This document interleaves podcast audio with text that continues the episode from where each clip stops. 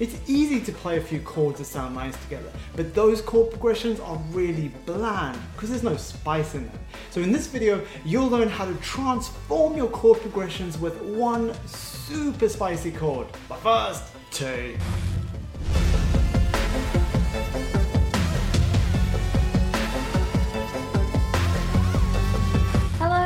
Revolutionary music makers. I'm Kate Harmony. This is Ray Harmony, and welcome to Hack Music Theory. This channel helps you make great music that stands out so you can move and grow your audience. And if you're new to our channel, we have a free book for you, which you can download at the link below. And if you're not new to our channel, you'll notice that we're in a new location. Yep, we've moved. We're still in Vancouver, just on a much quieter street, which is great for recording and filming. And some more big news we just celebrated our two year YouTube anniversary this past weekend. So thank you to Infinity and Beyond for being here. We appreciate each one of you because it's thanks to you that we're able to keep showing up here every mm-hmm. week. Alright, it's time to open your door to Hack Music Theory. The theory. French group Dirtyphonics just dropped their new single, Rise from the Dead, which boasts two powerful hacks that make the chord progression seriously stand out. Firstly, they play each chord one note at a time, known as an arpeggio, which makes their progression sound like a melody. Secondly, and this is the hack you've been waiting for, they make the third chord in their progression super spicy, which builds a ton of tension that totally captivates you.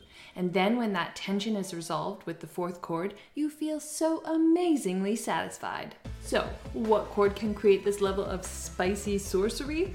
A diminished chord. But this ain't no ordinary run of the mill diminished chord. No, this is a non diatonic diminished chord. What the hell is that? Well, you see, both the major and minor keys contain a diminished chord. And yes, that diminished chord is somewhat spicy and will create some tension, but as it's in the key, known as diatonic, its tension is somewhat limited. So, in order to create that next level tension that Dirtyphonics are bringing, you need to not only use a diminished chord, but a diminished chord that's not in your key, known as non diatonic or chromatic. The hack. Alright, now you can learn how to use this theory to make your own version. And what you see on the screen right now is our version that we made earlier. So start by setting up four bars of 4-4 with your grid set to 16th notes and your tempo set to 75 BPM. The Dirtyphonics track is in the key of F minor, but we actually used A minor for our example because A minor consists of only white notes, which means it's easy to distinguish between the diatonic notes, which are white, and the non-diatonic notes, which are black. Step 1 Chords. Dirtyphonics chords are based on a classic and therefore overused minor key chord progression, which starts on the 1, which is A minor, and then drops down to the flat 6, which is F major, and then goes up to the flat 7, which is G major. Have a listen, it'll sound very familiar.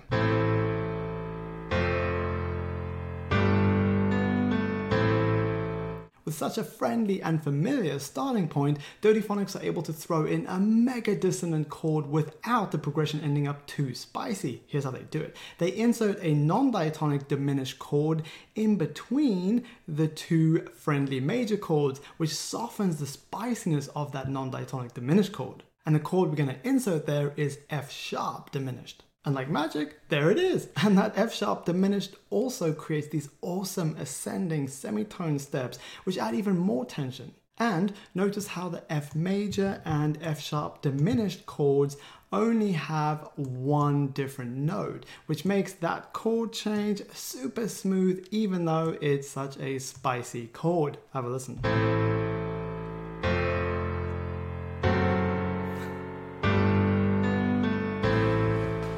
By the way, if you've got our book, Hack Music Theory Part 1, you can learn all about diminished chords in Hack 11. If you haven't got it though, the link is below. The book also contains hacks on the other chords, chord symbols, major minor keys, relatives, and harmonics, and a bunch more. Step 2 Arpeggios.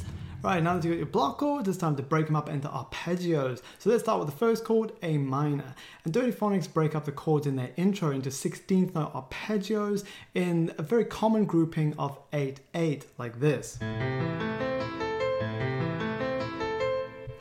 But when they bring this chord progression back later in the song at 208, if you want to check it out, they do something very clever. They play their 16th note arpeggios in the unusual grouping of 664, like this. And just for fun, we played ours in the unusual grouping of 7441, like this. You can use whatever grouping you like for your arpeggios. And once you've worked out a grouping you like for your first chord, then apply that to the rest of your chords, like this. And lastly, for some extra melodic interest and to add to the climbing feel of these arpeggios, we moved one of these high root notes of each chord up to the next note in the scale, like this. Alright, now let's have a listen to our super spicy chord progression. But just before the final playthrough, if there's an artist you'd like us to hack, let us know in the comments below.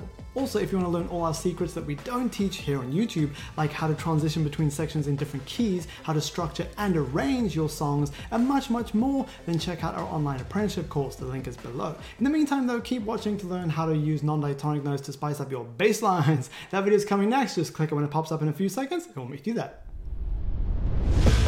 Thank you.